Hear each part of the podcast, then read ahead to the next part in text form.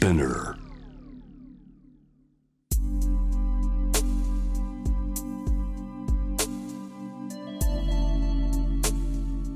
眠らない街六本木。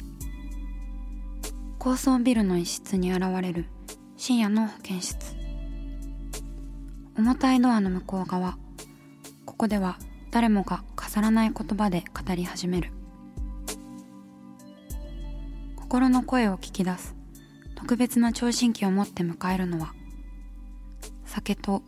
涙と哀愁をこよなく愛するイラストレーターの田中美咲。恋仕事家族。そして性のこと。一人一人で違う。体と心のカルテ。J-WAVE ミッドナイトチャイム。ようこそ深夜の保健室へ。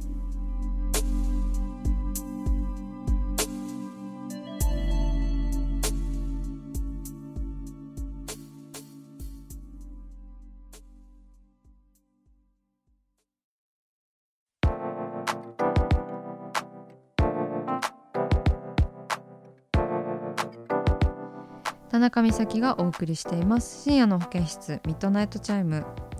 今夜の最初のメールいきたいと思います。ラジオネームおこじょさん。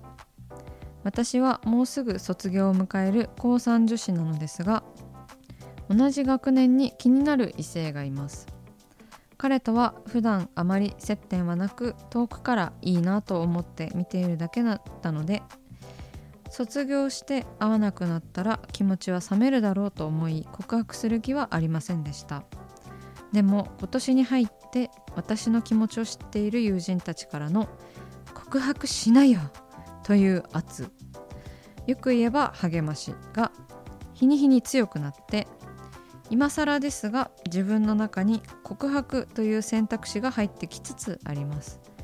私のように意中の人が自分のことをあまりよく知らない場合どのように気持ちを伝えればよいでしょうか？とのことで。おこじょさんメッセージありがとうございます。ねいやー青春真っ只中ですね。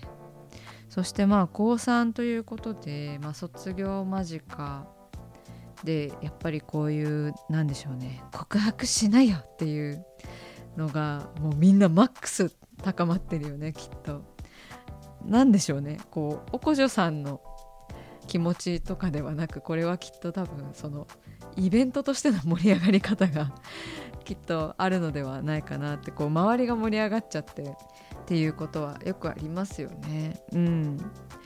ででもよく知らないしな みたいな。みんなが告白した方が面白そうだから告白するみたいな。そういうノリみたいなものって学生の時私もあったなぁなんてちょっと懐かしくなりましたけれども。意中の人が自分のことをあまりよく知らない場合どのように気持ちを伝えればよいでしょうか？ということなんですけれども。でもまあイベントとして考えるとやっぱりずっと好きでしたみたいな感じでもういきなり告白に行っちゃうっていうのはわーっと盛り上がると思うけど。でまあ自分のことをこうちょっとアピールしたいのであれば DM なりなんなりこう最新のテクノロジーを使い遠回しにこうジャブを打つのもありだと思います。もちろんね告白しないっていうあの最初に思ってたところに立ち戻ってもいいしね。うん。全然その卒業の盛り上がりとともに無理やり盛り上がる必要は私はないと思うので自分の気持ちを大切におこじょさん。うん。流されなくていいからね。青春っていうのをね流そう流そうとしてくるから私も結構流されたりとかしましたけれども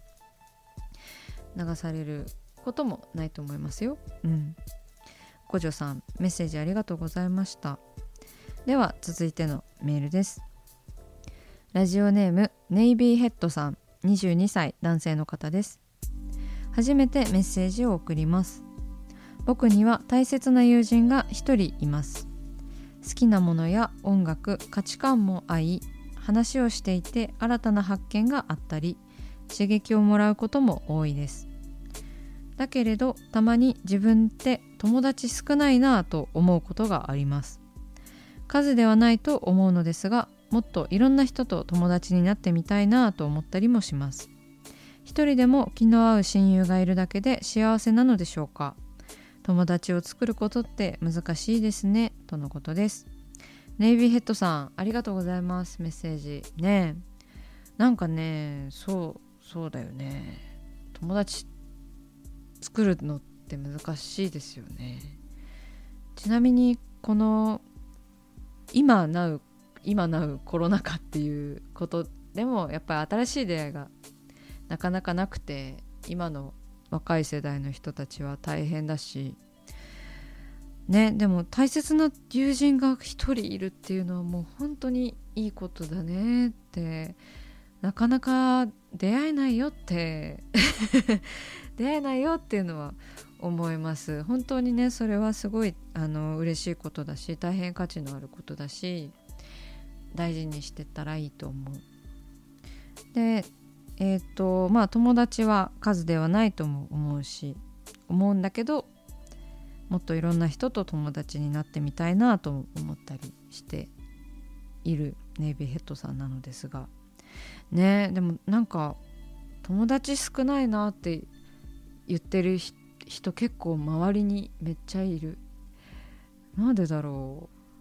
私のこと友達って思ってくれてるのかなとかちょっと不安になったりとか しますよね。そういう話ってなんか友達と友達の話するのってめっちゃドキドキしません？あ私これ自分で言ってるけど大丈夫かなみたいな。だからまあ友達にこうなんか誰々が一番の友達とかそういう大くくりの友達にしないでその一人一人を違ったこうジャンルの友達みたいに分けて考えていってもいいかもしれないですよね。だからこう音楽の話ができる友達とかご飯を一緒に食べるのに最高な友達とか何でしょうね分野分け？分野をが分かれた友達っていうことでそういうふうに分かれるとその人とこうすごく濃密な時間が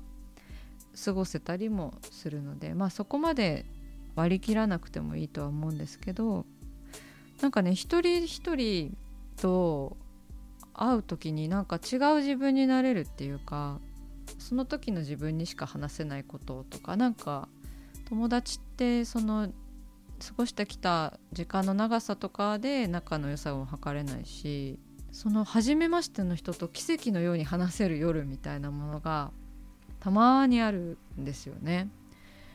なんかそういう瞬間も大切にしていきたいしその人とはその日以来全然連絡を取れてないとかも全然あるんですよ。でもやっぱりその思い出はすごい一生ものだしまあその人としかできないことみたいな感じで友達みたいな感じでこうくくらなくてもいいのかなって思います私は今この人とここに行きたいとかそういう感じで考えてみてもいいのではないでしょうか。友達って考えるとねなかなかハードルが高くなっちゃうので。ネイビーヘッドさんメッセージありがとうございました。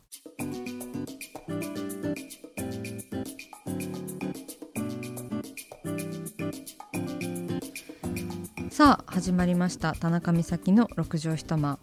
大勢の目に触れたものから人知れずこっそり楽しまれたものまで。イラストレーター田中美咲の作品を作者自ら紹介します。このコーナーはいつもスタッフと一緒なのですが今回も熊本からなので私一人でお送りします、えー、今夜のテーマはあんまりそわそわしないでです。はい。何のこっちゃって感じなんですけれども毎回ここは。えっ、ー、とですねあのなんか今年「うるせえやつら」のアニメバージョンが新しく放映されるのが決まったんですよね。でまだまだ全然詳細とかが発表されてないのでそのアニメ自体はねどんなものかわからないんですけれどもそれでこう思い出したようにこうファンアートをラムちゃんのファンアートを先日インスタグラムに投稿しましたこう普段着のラムちゃんっていうかあの虎柄のワンピースを着てブーツを履いてこう石ころ蹴って歩いてるみたいな結構感じですよね。ラムちゃんなのに浮いてないっていう飛んでないラムちゃん。ビキニもね着てないこう日常に溶け込んでる感じのラムちゃんなんですけれども。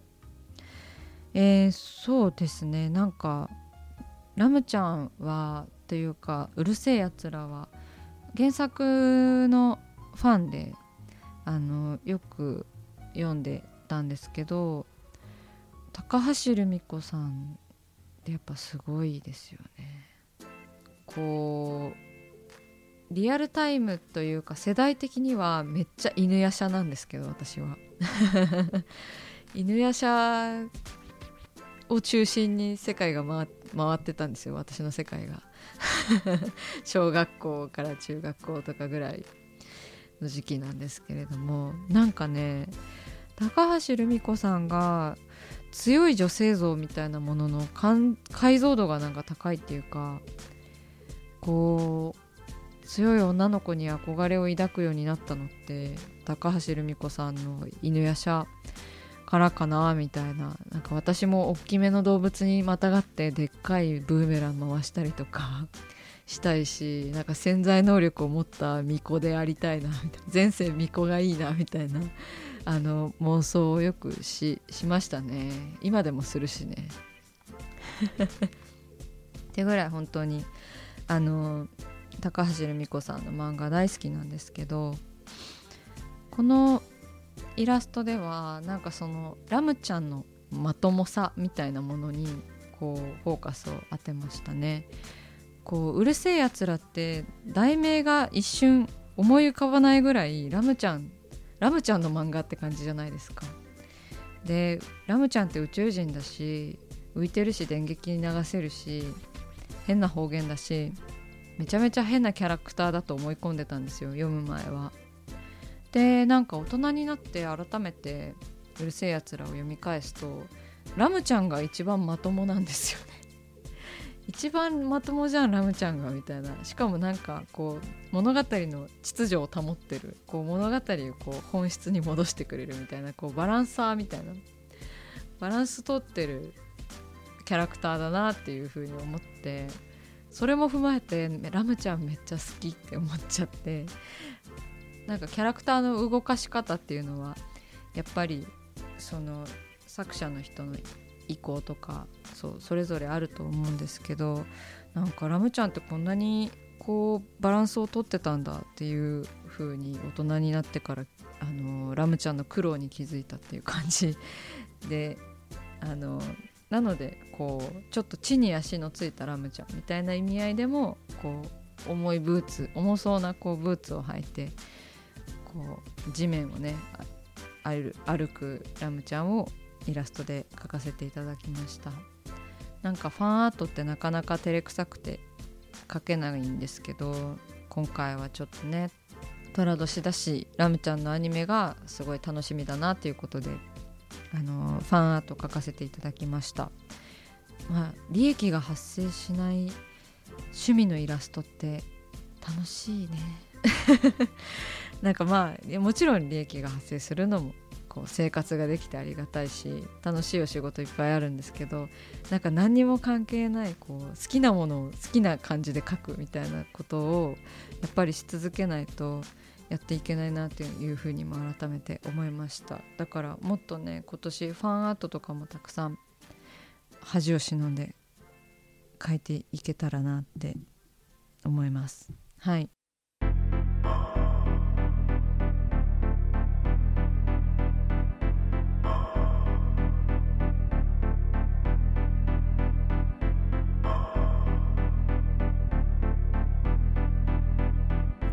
中だから話せる。体のこと心のこと。 J-WAVE ミッドナイトチャイム。公式サイトとインスタグラムは24時間オープンしています。あなたの悩み番組へのメッセージお寄せください。来週もイラストレーターの田中美咲が深夜の保健室でお待ちしています。